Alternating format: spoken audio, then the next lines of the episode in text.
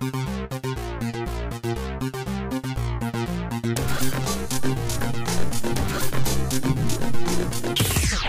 everyone, this is the Never Heard of It podcast. This is Sean Harwell, and this is a show where we talk about the movies that have fallen through our cracks and yours. I'm joined as always today by my co-host Craig Moorhead. Craig, how are you, sir, on this fine March evening? Sean, I'm doing great. I'm I'm happy that we've made it this far as a country, as a people, as a Mhm. planet. Uh, a few years ago, I, I wasn't sure we'd be here right now, and I think that's worth celebrating. So, uh, happy March Day to you, Sean. Let's uh let's hedge our bets a little bit on this. right. Uh, Why? Why? What? What could go wrong? Yeah, let's see. But well, I was just thinking, you know, this uh this podcast we're recording and then it'll come out like a week later. Mm. Uh coronavirus complete pandemic total wipe us off the planet. Yay or nay? Taking the over or the under by then. Um. Wow. I mean, right now it seems, you know, it seems manageable. It seems okay. I'm s- Yeah. I mean, sorry anybody who's got it, but I'm going to say, yeah, with all deference to the people who have it and the people who have it real bad or have passed away, which is a terrible thing, I kind of feel like the coronavirus is the kind of virus that wants to live for a long time. So it's actually not going to wipe us off the earth. It's going to find new homes in us every day. well, you heard it here first, guys. Craig Moorhead. Thanks. Dr. Craig Moorhead. Dr. Craig. Uh, well, that's you know, let's just hope for the best, I guess. But yeah, I'm, I'm with you. You know, March is is trucking along here, and then we, we get into spring, and I mean, all viruses die in the spring, right? right? Yeah. As soon as the sun comes out, yeah. Yeah. Could have sworn I saw the sun today. Anyway, Mm. we're talking movies today. Uh, hopefully, you listened to the Tee Up episode. We're going to get into Neil Jordan's film High Spirits from 1988 in just a little bit. But uh, Craig, you want to very quickly remind people where they can find us online and then uh, how they can uh, subscribe and all that jazz. I'd love to tell everybody where, where you, they can find us. Guys, if you're looking for us, here's where you can find us online. You can find us on Twitter. We're at Never Podcast. You can find us on Facebook. Also, just go to Facebook, look for Never Podcast. Uh, it's a warning as well as what we call ourselves online. Mhm. And then uh, Instagram, you'll find us at NHOIT Podcast, which is super cool.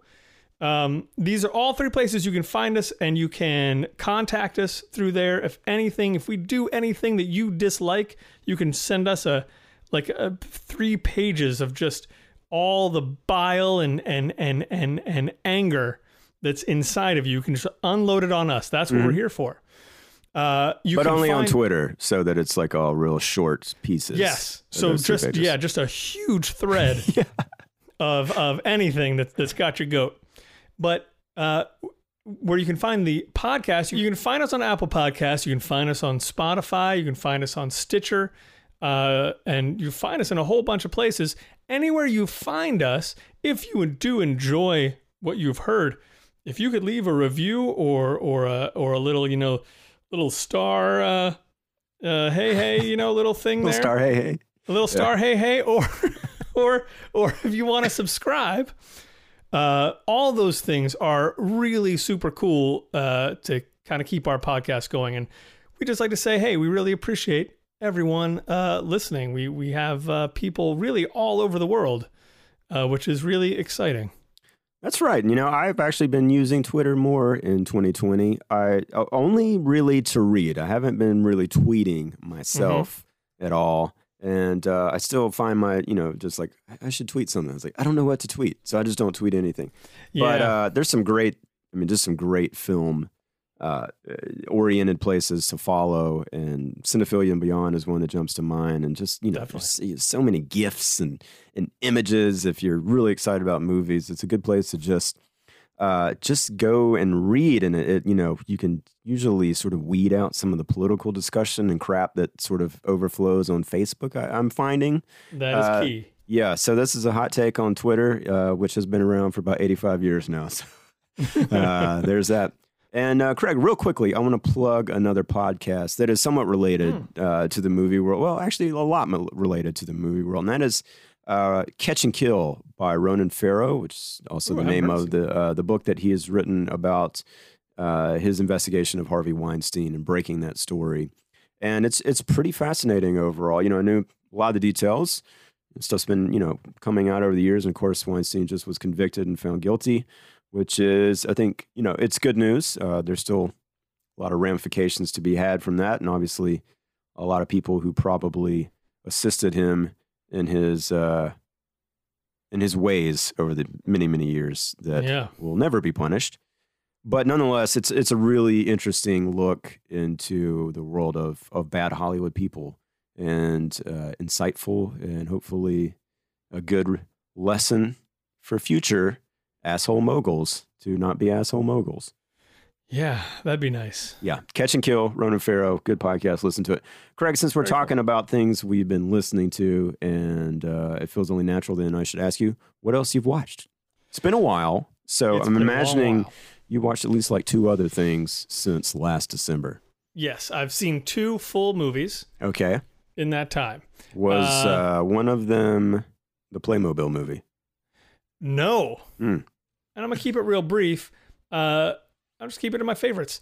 I, I watched a movie called Game Night uh, with Jason Bateman and, uh, wow, who, who else in that? Great, a really great, very funny cast. Isn't Jennifer Aniston in it? Uh, no. She's not. I could have sworn. No, it's uh, Okay. Rose Byrne, I think. Oh, sure, No, no, no, yeah. no, no. It's it's uh this is this is welcome to our movie podcast. Uh, Rachel uh, uh, um, Vice. McAdams. Rachel McAdams. Oh, right? I love Rachel McAdams. Okay.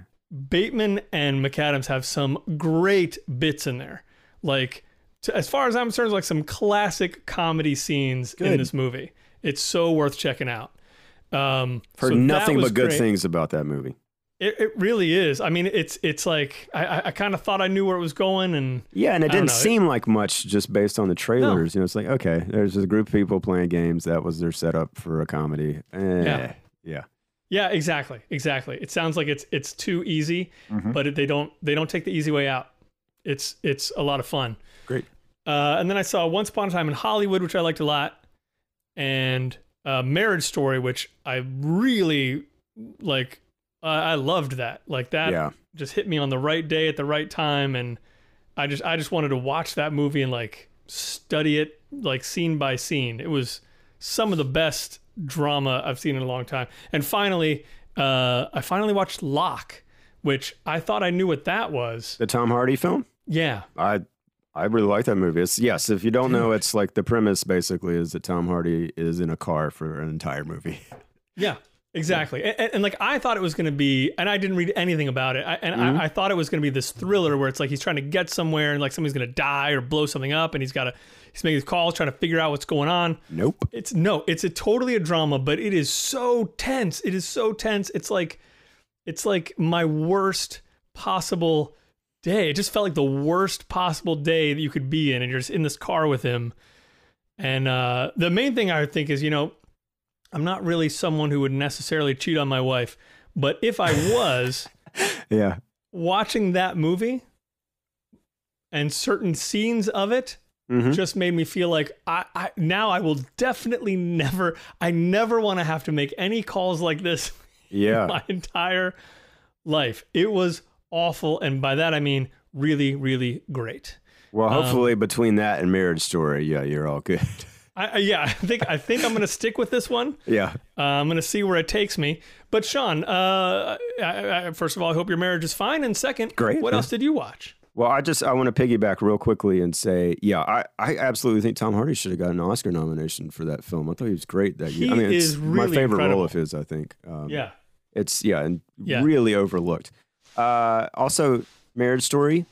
You need to go listen to the Scriptnotes podcast with John August, where he had Noah Baumbach on, because they go through the entire movie, and it's really fascinating.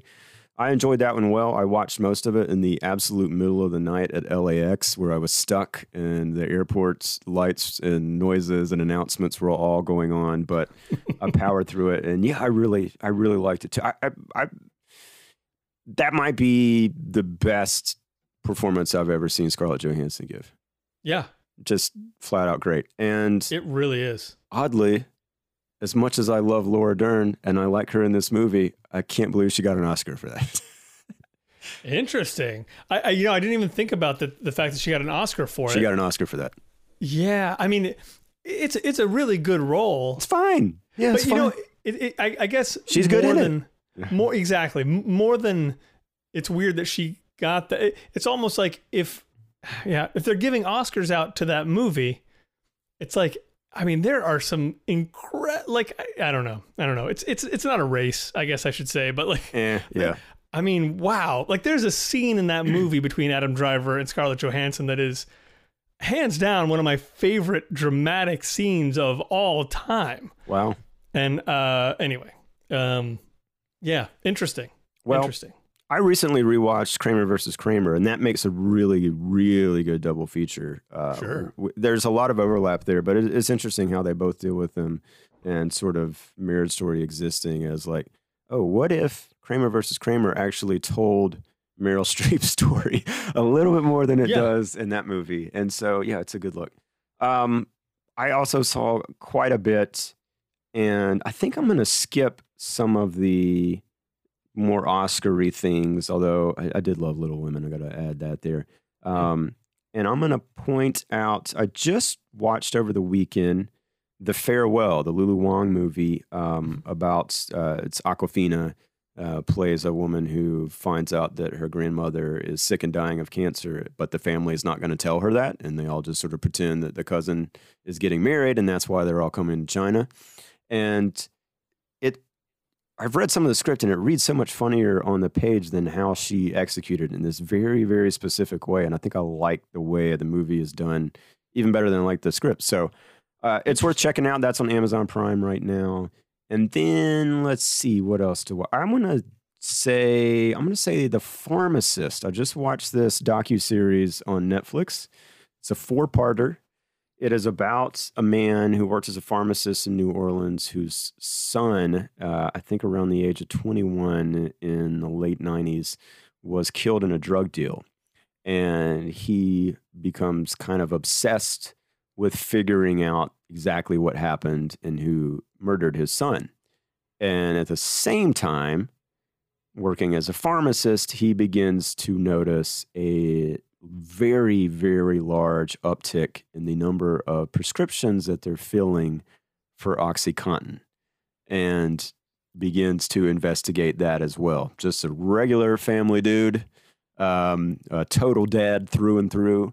And it's fascinating, really fascinating stuff. Um, watching this guy take action. So, Oh, I want to check that out. yeah, The Pharmacist, it's, it's an easy one to binge. It's on Netflix. Go watch it. I will throw one more thing out. Okay. And it's not like it's like people didn't find it or anything, but just finished the entire run of BoJack Horseman last night. Oh my God, you're done with the whole series?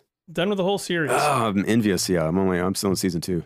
Well, yeah, I was gonna say like for for a for a show called BoJack Horseman, man, this this show has an incredible range of emotion, It's really good. Yeah. and I mean, yeah, uh, they they completely went for it, and uh, I was just astounded. So anyway, anyone who hasn't finished it yet, uh, yeah, you you you have uh, there's a very nice light at the end of the tunnel. Uh, just so well done and hmm amazing. Awesome. Yeah, I gotta I gotta power through that one. It is uh, very very watchable. Yeah. Okay, let's turn our beady eyes to Ireland, Craig. Okay, let's do it. I mean, holy crap, we're gonna be right on top of St. Patrick's Day when this is dropping, I didn't even think about that. Yep, totally Uh, planned. Nonetheless, now there's no leprechauns in high spirits, but this is the movie written and directed by Neil Jordan. You got Peter O'Toole, Daryl Hannah. Who else is in this? Steve Guttenberg, the Goots, uh, Yeah. Beverly D'Angelo, Jennifer Tilly, and her very large hair. Peter Gallagher's in there. Martin Ferrero, who uh, I think listener and frequent co-host Brian Crane pointed out, lawyer in Jurassic Park. Mm-hmm. You probably said that in the tee-up. I don't remember Betcha. uh, Connie Booth, many others, an entire cast from Ireland. Uh, and uh, yeah, it's a cool an hour and 39 minutes comedy fantasy streaming on Amazon Prime right now. Hot from the ashes of 1988. And Craig, Yeah. I want you to step back in time with me a little bit. Okay, take my hand. Okay, so we're not doing we're not doing log lines today. Oh, okay. Here's what we're gonna do. We're we're gonna imagine that you're a screenwriter, or well, you can be Neil Jordan. You be Neil Jordan. Okay. Uh, you just walked into an elevator with me. I'm a mogul at uh, what is this? TriStar. I think it was TriStar. Let's just say it was TriStar. It's fine. Everything's And, TriStar um, back then. You don't really know me. I don't really know you, but but you're aware of me. You know who I am. You know what I can do. You know, I'm sure whatever I'm wearing has some shoulder pads in it, Yeah. and my hair Probably is pinstripes, maybe awful. a purple shirt. Uh, Yeah. It could be. Give me an elevator pitch for high spirits. We're going to go from the first floor to let's just say the 15th. Oh wow. No Uh, no express.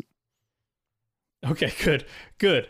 Um, all right, so I've got this idea. What, what do I need to do? Should I do an accent? Irish accents are optional Oh, okay. if not required. I don't know. I don't know if I can hold, keep that up. Uh, all right, you know, uh, you know the, uh, you know the Ghostbusters. No, that's terrible. What was Yeah, that? l- let me stop you right I'm, there. I'm I- not yeah. gonna. Yeah, I'm sorry. I'm sorry. I'm a Los Angeles. I, I run TriStar. okay. You're out the door with this accent of yours. Okay, you're right. You're right. I'm sorry. Uh, hi, I'm I'm Neil Jordan. Perhaps you've heard of me. I made the Company of Wolves. No. All right. Well, No, no, no clue. uh, there are a couple movies I, I I'm sure you remember helping to make. Yeah. One of them. One of them. Uh, no. Um, y- you know, uh, kids really like these Ghostbusters and Beetlejuice movies lately. Hmm. Uh, here's my idea. You know, let's let's throw some ghosts and some comedy together. Uh, think about this. We're talking about a castle in in let's say Ireland, right? And uh, the owner of it's trying to rent it out as a bed and breakfast, but nothing's working. And then he says, "You know what? What if it's haunted?" And so then he he tries to start. I don't know how I would pitch this, to be honest, Sean. I'm I'm, I'm trying to go through, trying to go through without uh, totally giving. I mean, uh, yeah, I don't know. There's a haunted castle in Ireland. Look, we've only Uh, got three floors. You just spoil what you need to spoil, okay? Okay. The point of it is you got Steve Guttenberg, you got Peter, Peter O'Toole, and uh, Steve Guttenberg's going to fall in love with a ghost, even though his wife is there. And then it's Daryl Hannah. So everything's fine. And Liam Neeson, there he is. Look at him. And then there's dancing. Ding. All right. Uh, that was a huge before I go make a better movie, Mm-hmm. just tell me one thing. Hmm. Can we get Liam Neeson to fart in the shower? Uh, not a problem. All right, Liam Neeson ghost farts. You're greenlit. Absolutely. Okay, Things were easier in the 80s. they really were. Obviously, no. Yeah. Um, I think you know you did a fair job pitching that there. No, I don't think I, I, I put you right on the spot, but uh, I don't know that you left anything absolutely crucial out I of like- this. By the way, I like that.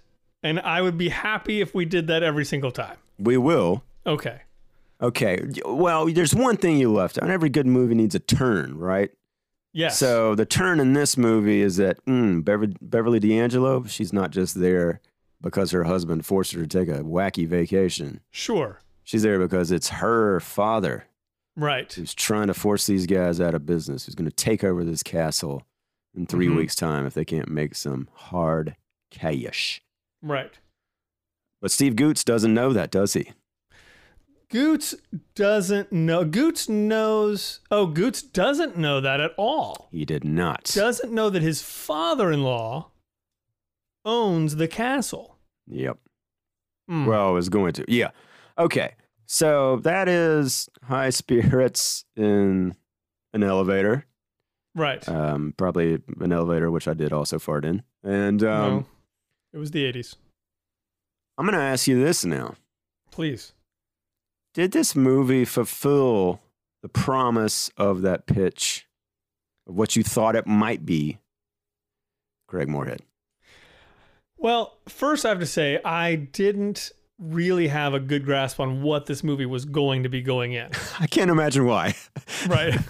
I mean, yeah, ha- having seen it now, I kind of understand that. yes. But yeah, like I knew Daryl Hannah was a ghost, Mm-hmm. and I knew Steve Guttenberg wasn't a ghost. Mm-hmm. and I knew there was a castle involved and there would be some Peter O'Toole, but I didn't know what any of those relationships would be about or what any of the conflict would be in there. So, uh, yeah, I mean, yeah, it, it it couldn't have. I can't say it lived up to what I was hoping it would be, because kind of what it ended up being was was kind of hard to grab onto for a while for me Mhm. anyway when while I was watching it. So It's like your hands go right through it, you know? it, it's, it's as if you You're scalping. you, uh, yeah, scalp, scalping. yeah. Oh, jeebs. Yeah, but get but it, but it's true. Yeah, I mean the uh, I can't say that it. I, I don't. But then again, there was plenty of ghosts, plenty of ghosting, and plenty of like like uh you know uh, effects work and so on. So I mean that stuff didn't disappoint. What uh, what about you? That's a big no for me, the Okay. TriStar mogul. And I'll tell you Hmm. why. Oh boy. You brought up Ghostbusters. You brought up Beetlejuice. Uh, yeah. Well. What do those two movies have that this movie doesn't have? The laughs. They don't have That's the true. laughs and high Yeah. spirits. And they don't have the character work. No. And, And that's right. where they got in trouble, I think. Well, maybe. Uh, There's there could be other troubles, but I think that's from a story level. That's what's holding this movie back. Also, there's nobody there's nobody getting high in this movie at all. I don't know why they called it high spirits, Greg. I know. Th- that's another part of it that kind of feels like. well, well. So here's the thing: we know, at least uh, we think we know. We've been told that the movie was taken away from Neil Jordan at that's some point true. and and reworked, and it certainly to me feels like that. I, I can see the seams, uh, or at least it feels like I can see the seams. Like starting out, this movie seems to almost be starting at the end of Act Two. Yes. Okay. And you I know wanted to I get mean? to that. Yes. Yeah, uh, oh, yeah, and I don't mean to jump ahead anywhere. Now, I'll give a specific reason why I think you're absolutely right. Okay, yeah, please. It's because there's no love whatsoever between Steve Guttenberg and Beverly D'Angelo. And that's just Uh, that is a hard place to start a couple from like your main sort of couple in a Sure. movie. It's just Sure. hard to start from there and really go anywhere with it because right. but you, it's it's easy to dislike both people in that Mhm. instance. Hmm And Because if they're just like bickering and stuff like that, and it's just like, yeah, that's the thing. Yes, and it's it's hard, I think, to get comedy from. I like kept waiting. I was like, when is Beverly D'Angelo gonna be funny? I know she can be funny. Yeah. When is she gonna be funny? And she doesn't really get to be funny. I think until the very like very end, probably for me. Well, yeah, and and you're right. I mean, this is this is a major failing of character work, or at least, uh, or if there was the character work, which honestly I feel like there had to be some because hmm it feels like a, around the time Goots meets Daryl Hannah, he sort of starts talking in a way that makes it that implies like he has a character. Yeah. But it's just it's like this is the first I'm hearing of any of this stuff. You Yes. know, of of like like whatever I, I can't make up my mind or I you know whatever these these failings of his like you haven't been introduced to any of that stuff and and but that is the thing yeah like Beverly D'Angelo is sort of playing the bitch Oh yeah. and then it's just like that's not very fun unless she's like a super bitch, and she's kind of not. She's just Yeah. like Catherine O'Hara in Beetlejuice, for example, is a exactly. very just- funny version of this character. Yes. Uh, yeah, and and honestly, knowing the way the movie ends, I Mm-hmm. want both of them, and I don't see why this. And, and I would love to see if this actually exists, but like, you kind of need to like both of these people. You just need to know that they're not happy with each other. I think so. Yep. So and but Like none of that Marriage Story, for example.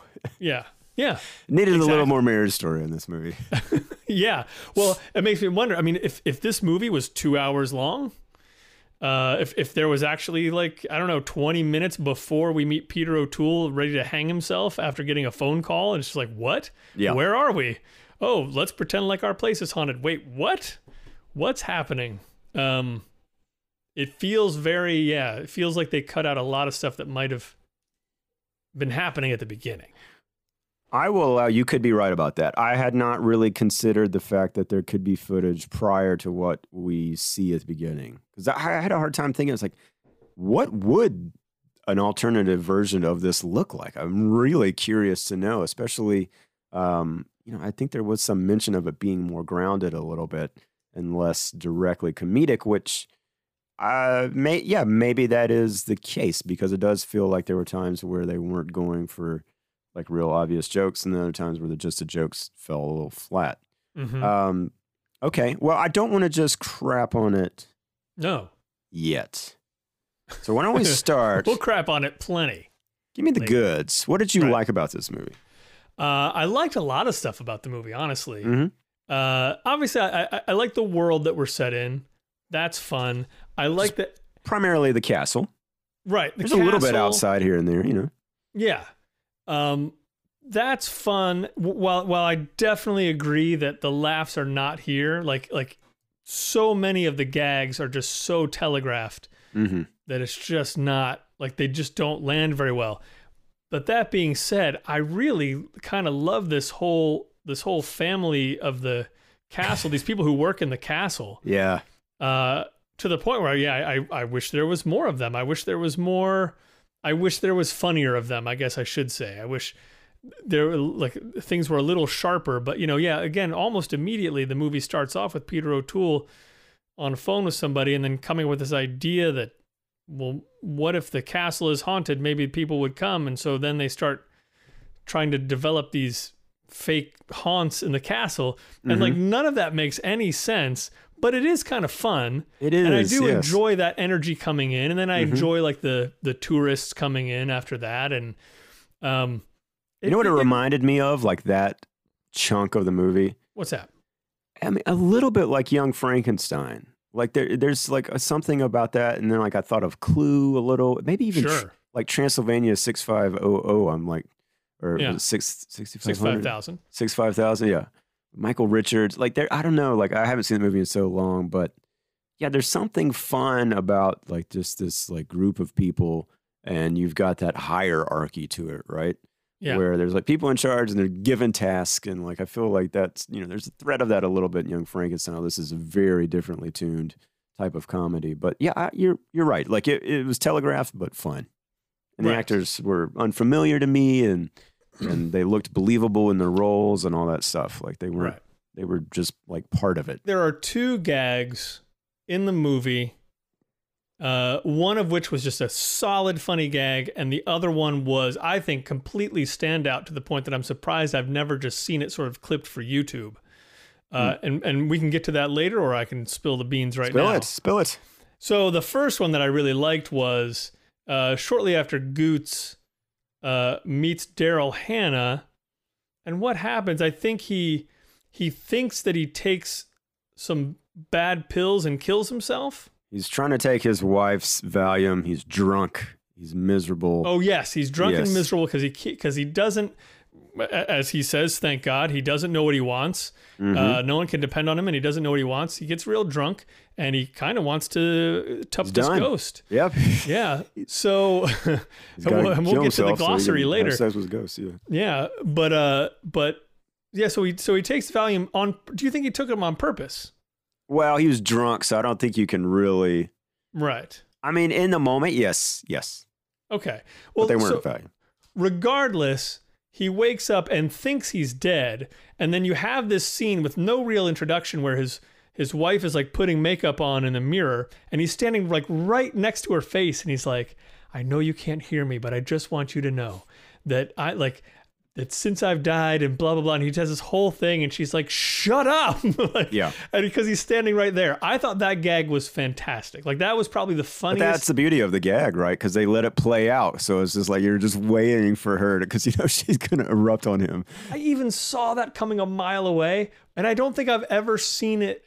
I don't ever think I've ever seen that gag done exactly that way, or maybe exactly right. I thought it was a really well done thing, but the thing I thought mm-hmm. was fantastic was later in the movie, and I, I mean, this is apropos of almost nothing. Like everyone's in this great room that has a stage, and the stage they've set up to have these like waves and stuff because they were trying to put on the show when the people first came. And the Yeah. ghosts take over all those props and the and the scene setting Mhm. in this like I guess I guess you could maybe see the influence of Beetlejuice, although I don't think Beetlejuice was out before they started shooting this. yeah, I think they came out the same Yeah. year. It's like uh, this this storm whips up on the stage, and so water's being just thrown at everybody in the audience, and like this squid comes, and, and the squid, all this stuff on the stage is like made out of paper and you know wood, and stuff. props. Yeah, But but it reacts Stage in a real way, and like it reaches out into like the squid that's all just wood and paper, like reaches out with a real tentacle out into their into the group and like grabs Mm-hmm. a kid and takes a kid back and they're like oh no! You know throw him a life preserver. So they throw a real life preserver and it turns into like paper and wood and like lands in the water. Like and it goes on for a good while. And the whole time that was happening i was like this is great. I could watch this movie for a long time. I thought that was i thought that was really awesome um yeah, it's crazy, and it's almost like Michel Gondry esque, Yes, like you know, the kid turning into like a prop. You know, Yes. he he then becomes like this this like stage design part of the scene. yes and uh, yeah, I thought that was really it's cool. a very really cartoon effect. logic to it and it doesn't Mhm. really reflect i don't think anything else that happens in the movie but No, but no. it's super fun it's super fun yeah, so that that was a couple of my Agreed. like highlights from this one what about you uh, I liked both of those moments. I enjoy. I enjoyed Peter O'Toole. I just, uh, you know, I, he doesn't come across as Irish at all. But that's okay. I know he's part of the bigger. Uh, he's part of the kingdom. yeah But um, you know, he's chewing up the scene. I mean, he's Oh, wow. almost in a yeah different Yes. movie, and yet you sort of need that. Like I was trying to think of like, who else would you cast? And like, what would be just a completely different version of that that would still be good? I mean, maybe there's like the guy that barely talks, you know, um, who's like the opposite of that. But I don't know. I, I enjoyed the energy and. I don't think he just phoned it in. Like he gets a lot of sort of monologuing, yeah um, in the way that you kind of want him to, I guess. yes Um, I did laugh quite a bit at the moment where the Americans arrive to the castle and the Irish staff has they've set everything up. They're going to try to scare them on the way in. And so they've got a woman in the trees and they've got a person uh, uh, like on a I can't remember like on a on a pulley system that's going to fly by. There's a woman on a horse and all this stuff and the woman that's in the trees ends up falling on top of the bus as it goes by. And uh, there's a there's just a moment where Steve Guttenberg like he he opens up part of what is like almost like a sunroof or something. yeah what Um, was that Yeah, and he's like trying to help this lady out, and they're just both- both like screaming at each other, and uh, that was funny to me. I was like, okay, like if this is the energy of this the movie from here on out, like we're we're good. Like I can I'll laugh at that kind Yes. of stuff, you know, and uh, especially like it's just like a lot of overlapping dialogue and just mass hysteria. I mean, kind of like the scene that you described where the the stage show kind of comes to life Sure. and creates this massive storm. Um, I, I thought that was kind of fun. Like there's good energy in those in those moments. And uh, there's a talking horse in the yeah movie, a, ho- a which horse looks puppet it's kind of creepy very weird, but kind of funny. Uh, Liam Neeson does indeed fart. Uh, Liam Neeson goes farts. fantastic 2020. Uh, there's a whistling fish in the movie, and uh, I don't know those moments of weirdness. I appreciated absolutely and kind of wanted a little more. yeah yeah I did like the line, Craig.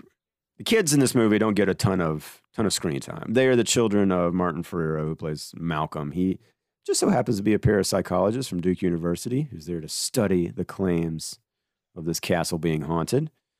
Uh, his wife, Connie Booth, uh, is, plays character Marge.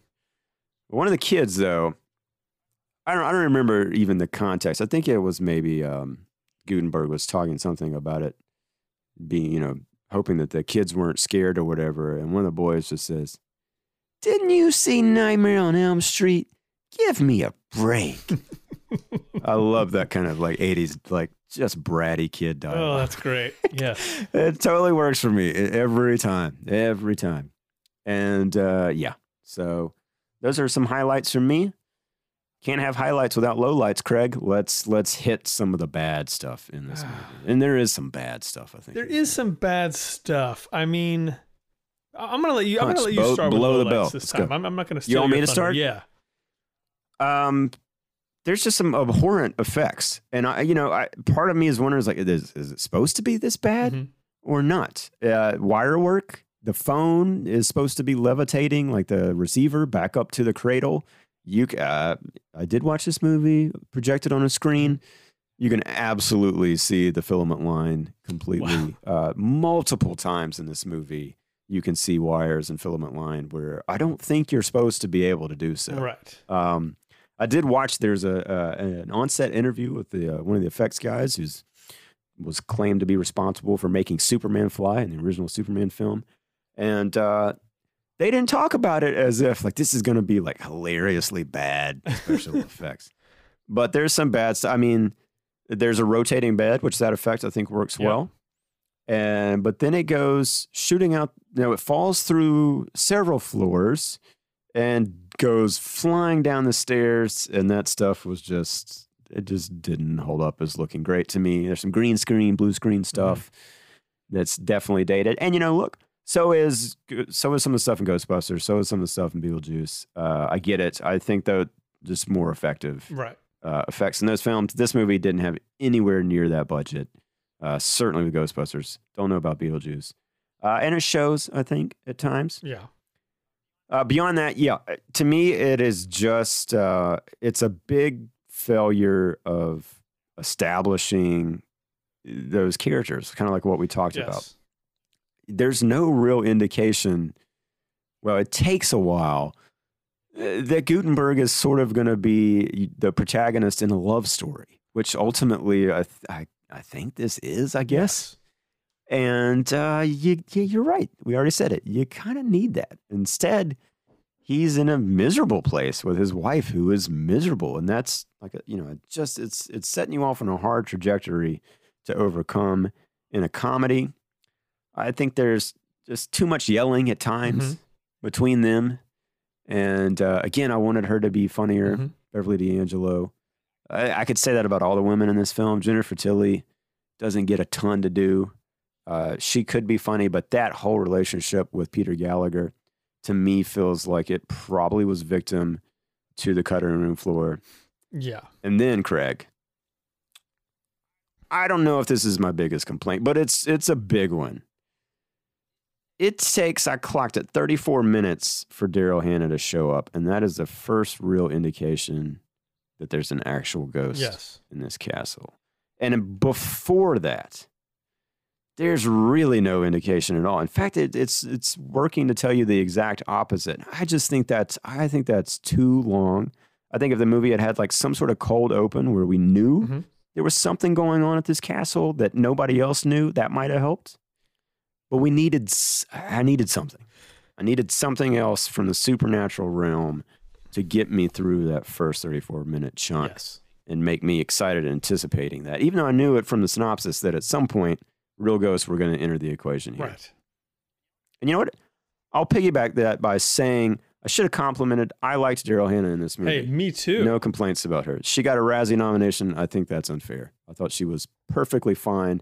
She's not Irish, but I think she sold that character well. And again, she didn't look like she was phoning in anything. She looked like she believed the part that she was playing. There's some shit I don't understand about it whatsoever. the swap at the end, Nope. maybe you can fill me in on Yeah. that one. No clue. Um, but it wasn't because of her. I didn't no, think. no, agreed. The the fact that she got a Razzie is is completely beyond me. I have no idea why anyone, unless like unless that At was least she didn't really- win. eh, Like unless that was truly the worst performance of that year, meaning Yeah, maybe it was a good, really yeah, good. year. everything else was better than that. Then we we were very lucky. I, I have my doubts. Yeah, Craig. me too. Uh, but I, yeah, I mean, I, don't have anything much different to say except, uh, no, I just I don't have anything much different to say. Uh, it it's- it really is all a, a failure of character. If any of these characters had really been fleshed out in the first place, I think a lot of these gags would have worked a lot better. You're looking at a bunch Yeah. of people just sort of being yelly and being energetic and trying to make that funny. And sometimes that works. But again, it's kind of like, you know, even with uh, Peter O'Toole, um, you know, if if I had gotten a little bit of background on him and like like is he like an old great theater actor or something? That would Sure explain seems a like lot. it. Uh, It would. yeah, I mean, it? I mean, yes, both in how he acts about everything, but also yes, it's all a performance. like even like what he's presenting to these clients. Well, his, you know? exactly, and and like that was one of the things. Not that I got, st- I I didn't really think about this until later because I was kind of letting the movie do what it wanted to do. But but his idea is I'm going to sell this place as a place, the most haunted place in Ireland, and so people got to come and see it. Yeah. But are you? li- uh, You, you can't imagine that you're going to swing somebody from a rope and make people think that's a ghost. Like that's what a stupid person would do, you know? Like unless you're trying to make a bad haunted house and make that what's fun, like none of that kind of made sense. And mainly because I didn't know who this guy was. Like I figured like you could just put on a record of spooky sounds at night and tell people that was the ghost and like they'd believe it more than they'd believe what was going on here. Well, and I wasn't sure. Like, are they saying that you know just come? It'll be like a like a spooky fun, like a haunted house. Well, that's know, that's what I didn't understand. like, it- yeah. Right. I know, and that like that could have been clarified so easily by exactly what you're saying. Like if O'Toole had been a performer of some kind, this is what we do. It's about we're gonna put on the best damn show and turn this into the, the coolest haunted house, kind of, you know, whatever. Like, you know, uh, but instead, no. I mean, in fact, I think there was a line like one of the staff says something to him when he announces the plan. He's like, "But there are no ghosts here," and he says, "We'll invent them." You know, Right. and so, like, it just, like, yeah, it was missing that sort of clarity because you're right. Like, the first thing they start doing is putting these, like, impossibly fake limbs, arms on the front of the bus. Yeah, it a- seems very like it seems like Which the spirit is very sort of campy and fun. But Yes. then why would somebody like Malcolm come then? exactly. Like, it just, it didn't, like, it didn't gel. Yeah. Exactly. And and I'm not sure that any amount of like extra footage would make that totally gel. But but then I don't know. could have, could have helped. It, it could have helped. I mean, yeah, Yeah. for me, a couple little tweaks. what I kept thinking was like I could see a version of this that starts off like long, long ago when Mary was actually killed, like on the night she was killed or something. And so you kind of have Yeah. a scary scene there, and then you're with you know b- between husband and wife, and then you know next scene you're in present day with Goots and Beverly D'Angelo wherever they're coming from, California or whatever, and and so then, then we get we get a thing we get a scene of their relationship as they're like packing to get out here and like why are we going? My dad says we got to go. What I don't know, that doesn't make any sense. And and we kind of Mhm. get like a real sense of their relationship, and we know all of that before they even get there.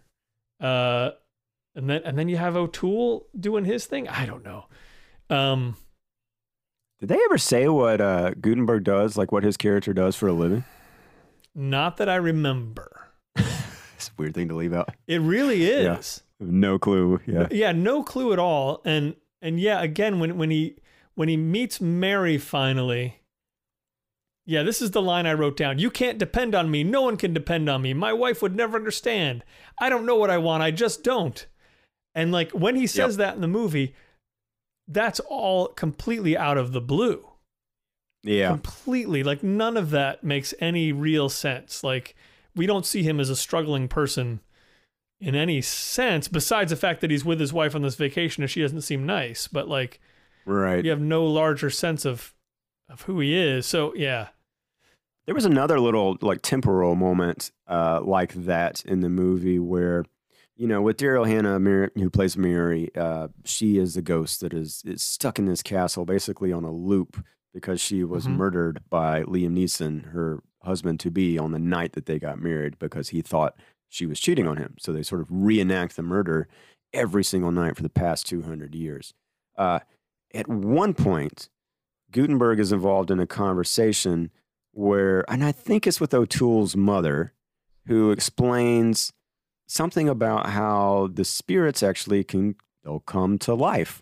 Uh, one night a year on it's either the night before Hall- it's like Halloween Eve or or the, the night of Halloween, and He's like, well, that's tomorrow night. And it's just, like that's Yeah. we're over an hour into the movie when they like make that declaration. It's just like, why? Why didn't you put that up front? That just adds to the entire vibe of this supposed to be like a scary experience for these people. Like yes. embrace the fact that it's going to be Halloween. Make it like a ticking clock over this whole thing, uh, and then add an extra layer that oh, by the way, the ghosts they they come back to they become real uh, on that night. So it was just like oh, you're killing me with these little things like well, that. Well, that is bizarre. Yeah, like it, it feels like so long to get to that, and yet again, Mhm. it feels like the the the whole first thirty minutes feels so rushed. Like Yeah. like like you are dropped in the middle of this thing. There's a whole thing at about the half hour mark, uh, where there's this whole speech about how much they love this place, and their love for this for the Plunkett's castle and all that, and and even that kind of comes out of nowhere. Like you you yeah, you were just thrown into this mix of people and and it's it's yeah it, it's it's kind of like that. Like you're really rushed at the beginning and you go through this stuff and then yeah like uh, this this i don't know. It, it seems like everything should have been set up by then but it feels like somebody decided we got to get through this movie as quickly as possible. Like whatever route Yeah. that takes like we got to just do it uh you know who it was?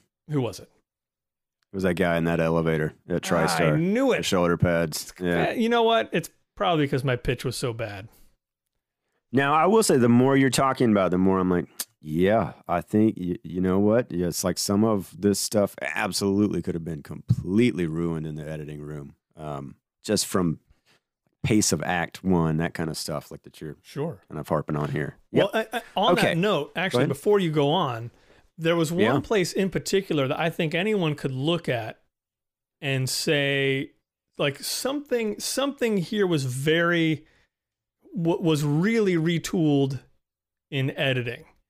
Uh, there's a bit where, uh, what is it? I, I want to say it's it's shortly after Peter Gallagher gets sh- shoved out the window by the nuns. I think. yeah.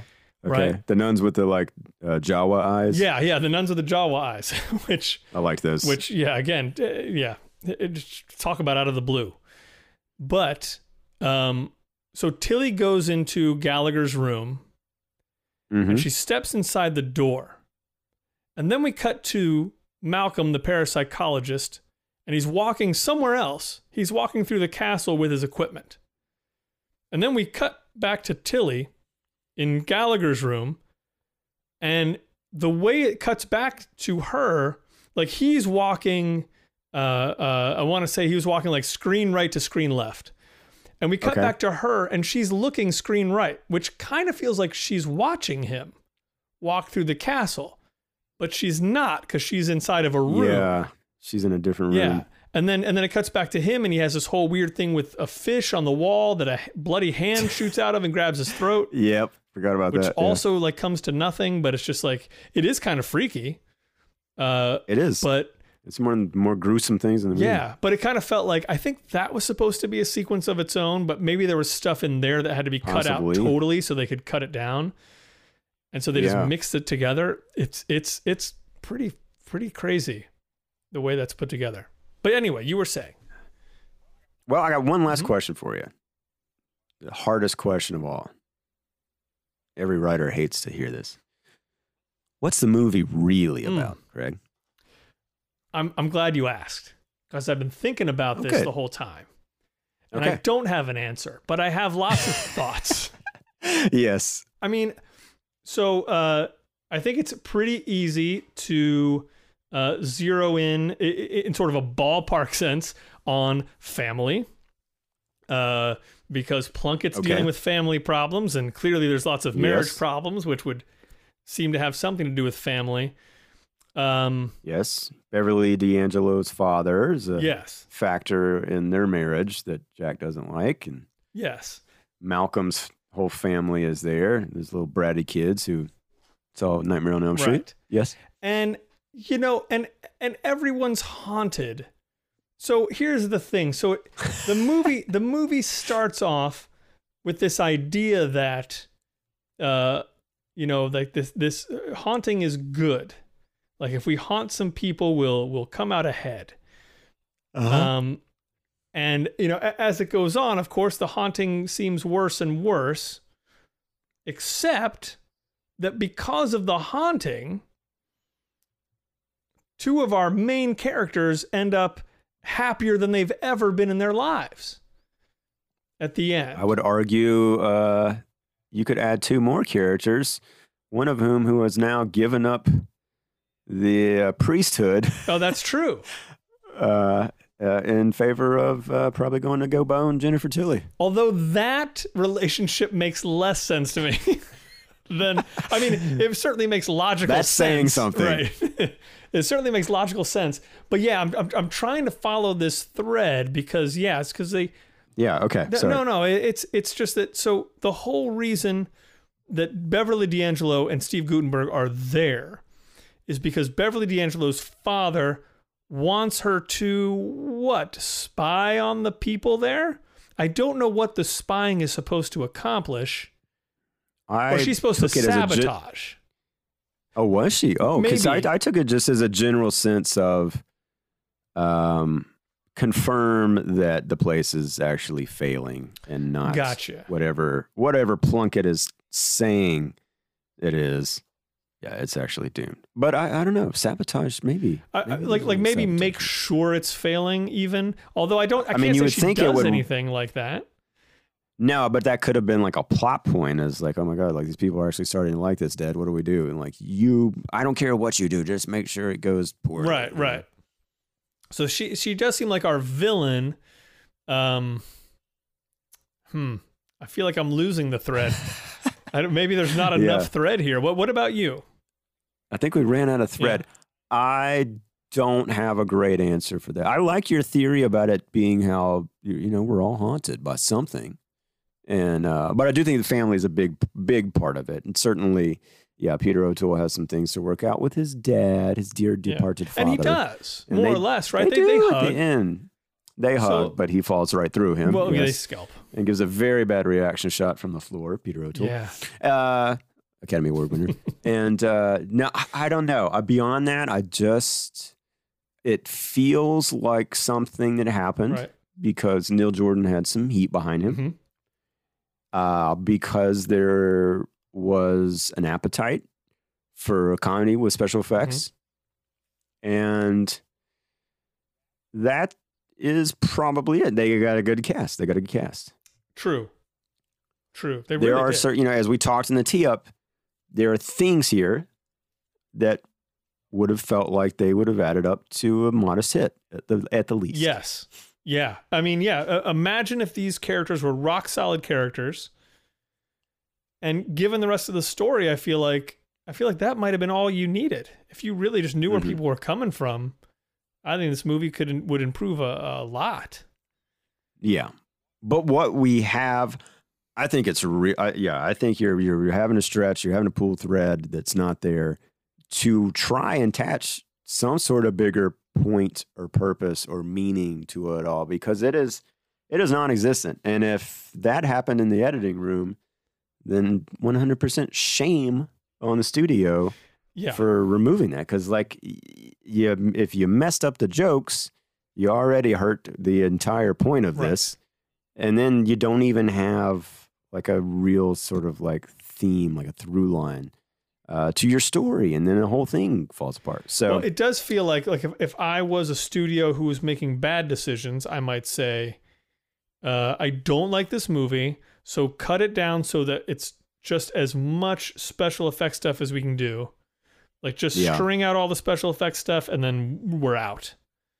yeah give me a couple jokes give me jennifer tilly's legs uh, beverly d'angelo's naked silhouette in the shower we'll put it in the trailer and we're done Oh, well, wait a second. I have a question. that guy in the TriStar elevator is just not a good he's guy. not a good guy, and he, he's he's Jeez. he's headed he's headed for a real downfall. Uh, but you know what? I have a question because maybe this has an easy answer, but I forgot about it until right now. There is a part of the movie, and I and of course I have no idea what led up to it because so little of the movie sort of feels attached. But there's a moment where O'Toole and and Goots are drinking together. I think it's right after he finds out that his his wife's father-in-law is wants to shut Yeah. down the thing. Yep, he gets drunk. And so they get drunk together. And at some point, they drink some of what O'Toole says is his father's brew. Yep. And they both have these really weird reactions. O'Toole's reaction being the most weird reaction. Uh, and I mean, again, this dude is not phoning it in. He is giving it everything he's got. But they both have this crazy reaction to this weird drink that that when it's poured, you sort of hear this harp go. And I was like, I was Yes. like, does that stuff have anything to do with anything? It, it just seemed it seemed weird. I, for, it felt like that moment and like vice versa, where like the old guy becomes young and the young guy becomes old. You know? Oh, totally. Yeah. We we did the exact same thing in Red Oaks in one episode. yeah, But because it was an 80s trope. yeah. Um, what if this whole thing was just uh, the drunken hallucination, no hallucinations, hallucination. hallucinations from that uh, old brew? The, the only problem with it is it doesn't help anything. No, it, it wouldn't. It wouldn't. It wouldn't help anything at all. yeah. I mean, maybe. Okay, so I don't want to leave without talking about the ending just a little Yes. bit because it is kind of indicative of maybe some of what we're talking about here and things uh, being sliced together in a way that clarity kind of goes out Mhm. the window. In this case, literally, actually, I didn't even think about that. so, um, I you you just got to take the leap of faith here when I tell you that Steve Guttenberg falls in love with Mary. Seems to legitimately fall in love with Yeah. her, even though he's known her for um, barely an hour in the movie, and she's a ghost. and she she is a ghost and has been dead for over 200 years. And um, Liam Neeson definitely takes a shine to Beverly D'Angelo, even though he's a ghost. And she doesn't quite seem as receptive, although that doesn't stop Liam Neeson, Right. right? He spends a lot of time talking about his bahukis, which I think is slang for he nuts. this really brings up bahukis a lot. I love the bahukis. Yes, uh, he's a very randy Liam He is Neeson in this movie, randy. and gassy. Yes. Yes, we know that on Halloween, uh, the ghosts come to life and become solid form objects. Mhm. So this is the opportunity for Guttenberg and Daryl Hannah to tip. Yes. They have sex. They spend a lot of time while they're having sex talking about how they're not supposed to have sex, uh, which was kind of funny, but I didn't understand. Well, I mean, beyond just the principle of it. here's the thing. That's it, that's a good question. So O'Toole's mom gives Goots a book, but it's like here are the rules for falling in love with a ghost. Basically, she didn't really say that, but that's basically the idea. It's like you're in this situation. Here's something that explains it. And so then he's reading this stuff, and yeah, and there's this whole thing about like, like, like if you tup, it's it's like you're headed to the grave or something. It seemed like a Man, warning, but like don't yeah. do the one thing you want to do. But I didn't understand exactly why. And having watched the whole movie, I still don't really understand why. I mean, I think like yeah, they could have just you just Guttenberg's like this is I know this is morally really really wrong, Right. complicated. you know, uh, there's some things I liked there beyond just uh, you know the obvious. Uh, at one point, and I, I didn't. This is I should slap myself with the TriStar executives hand for not expecting us to end up in the shot that we did, where suddenly Guttenberg is uh, with a very corpsey looking corpse of Daryl Hannah, and now she has reverted to her actual state, which is uh, not lovely at all. And I did like the makeup effects and all that. I I thought that was fine. Yes. That was very effective compared to some of the other. And um, you know, there's a little bit. Guttenberg's like, uh, I don't, you know, hey, um, you know, uh, you didn't quite look like this just a moment ago, and she's trying to kiss him and stuff, and uh, I thought that was pretty funny. Yes. I like the way Guttenberg play it. But Daryl Hannah does kiss him, and it is she's locked onto him, and he seems like he's trying to tap out a little bit from that kiss. Can't blame him. There's no way her breath smells good or tastes good Cannot. and um, they pull apart.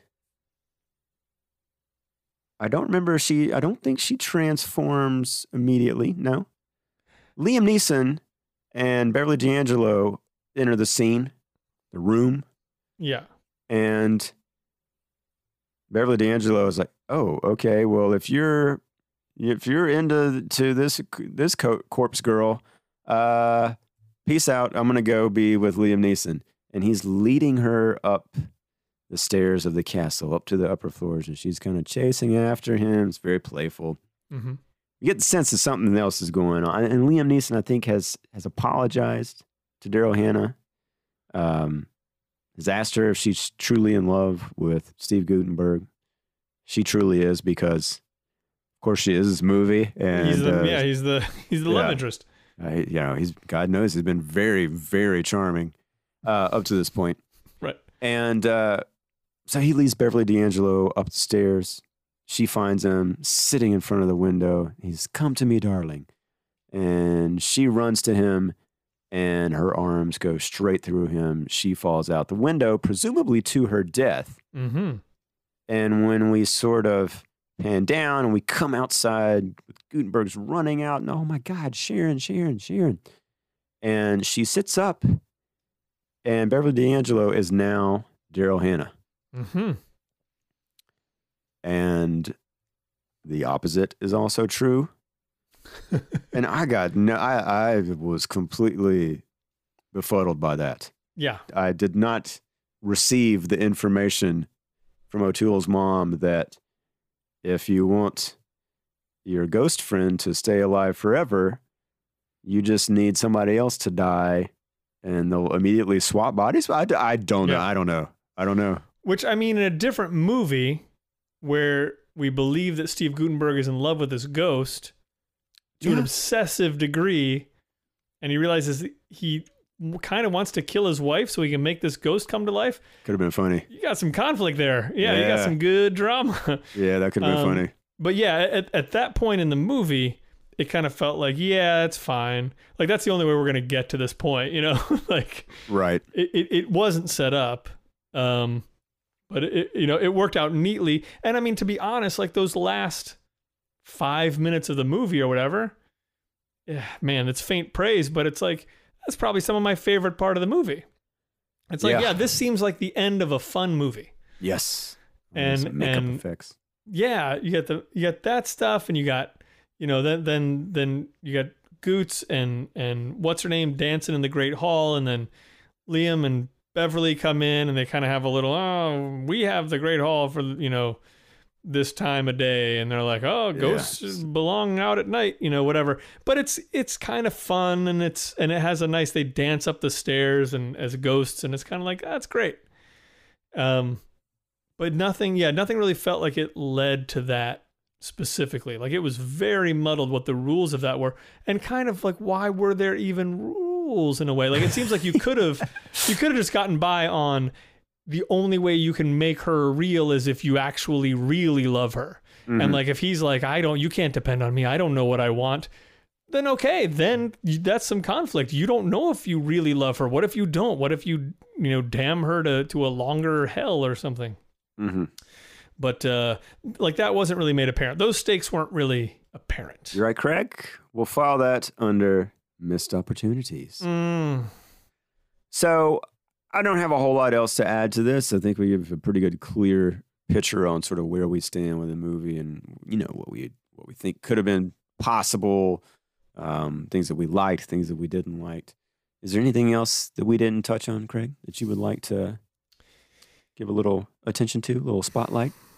there was one other exchange that made me laugh and and i mean and i really hate to say it that way but there were basically two parts of the movie that made me laugh and then there was the stage uh, scene that that i thought was incredible but the first thing that made me laugh was steve goots thinking that beverly couldn't see him because he was dead which was just great Yeah.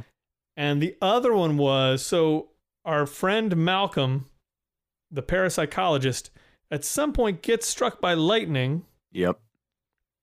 and you know Because he's and- wearing part of the knight's armor that's in the castle. yes.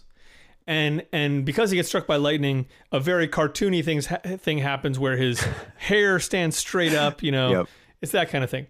Anyway, later in the scene, uh, in, in like a scene, maybe two scenes later, he's in the room with his wife, and he hears something, or one of his little, uh, you know, alarms goes off, and he's he grabs some equipment. He's going to run out to check it out, and his wife stops. She says, "Wait a second, I smell something. Smells like burnt rubber." And Ferrero's just standing in there. And he's got such a great deadpan. He's standing in the hall in the doorway with his equipment. He goes, "Yeah, yeah, that's me." And then he runs out. And I was like, "That's that's pretty good." That that Yeah, made me forgot laugh. It about was that. beautiful timing.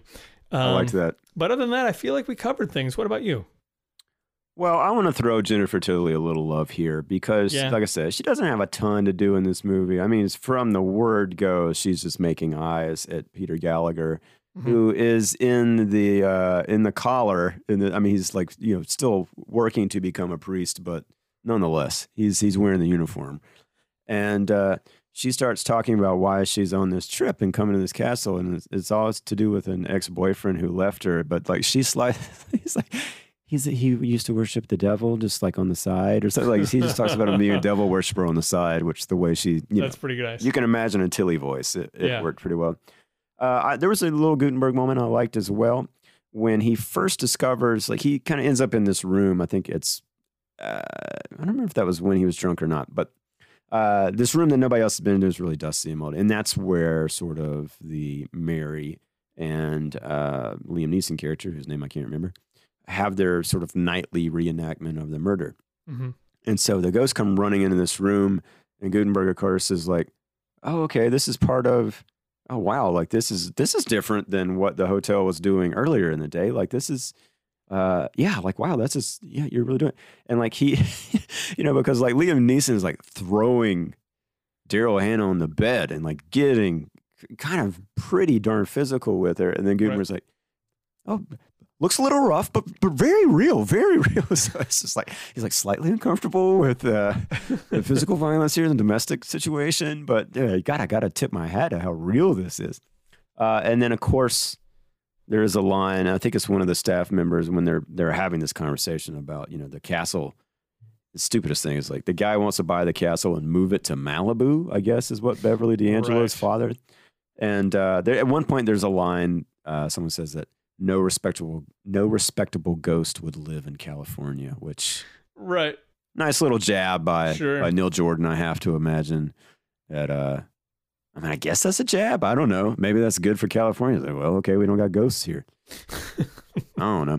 Uh, and then last but not least, I would like to uh, acknowledge a website called setthetape.com. Uh, I pulled some information from this from the tee up last week and couldn't remember the name of the site, but also they uh, they being the person that wrote this article, whose name is Tony Black. This was written last year. Uh, suggest uh, an X Files episode, Craig, Hmm. that deals in some similar terrain and claims to be more successful. It's from season six called "How the Ghost Stole Christmas." And it says that it makes use of the idea of a spooky tryst and a romantic narrative inside a spooky old house and does so far better, quote, than it does in High Spirits. So if you're a big X Files fan or if you want to go back and check that episode out, um, I don't remember that episode. So no. uh, I'm, I'm intrigued by it, especially if there's a Christmas angle. Are you kidding me? Yeah. So great. maybe we'll watch that at some point. But that's all I got for High Spirits. Um, it's out there on Amazon Prime. I think some people have seen this movie. Maybe they saw it in the 80s, remember it from that time. Be curious to know if people have fond recollections of it. If you saw it as a child, I definitely 100% think this would have been a movie I would have liked if I had seen it at a certain age. Sure. I think, I, you know, I can't imagine that some of the other crap I watched is worse, you know, is any worse than this. And there's Right. a lot of things I like. So, uh, if you saw it in that age, I'd love to know what you thought about it um, at the time. And then if you've seen it since then, that would be a good, that'd be a good question to follow up with. Uh, Yeah. What do you think about it now? But uh, that's Actually, all I I, think our one and only Brian Crane. yeah, I think so. I got that fan of it, impression. So we may Yeah. need to talk with him. Maybe we'll get him on. Yep. Uh, thanks for listening as always. Craig, any last words? Uh, everybody, just uh, t- t- take care of your bahookies out there. Please get them checked. Yeah. Mhm. Uh, we'll be back next time with another tee up, and we'll see you then. bye bye. Bye.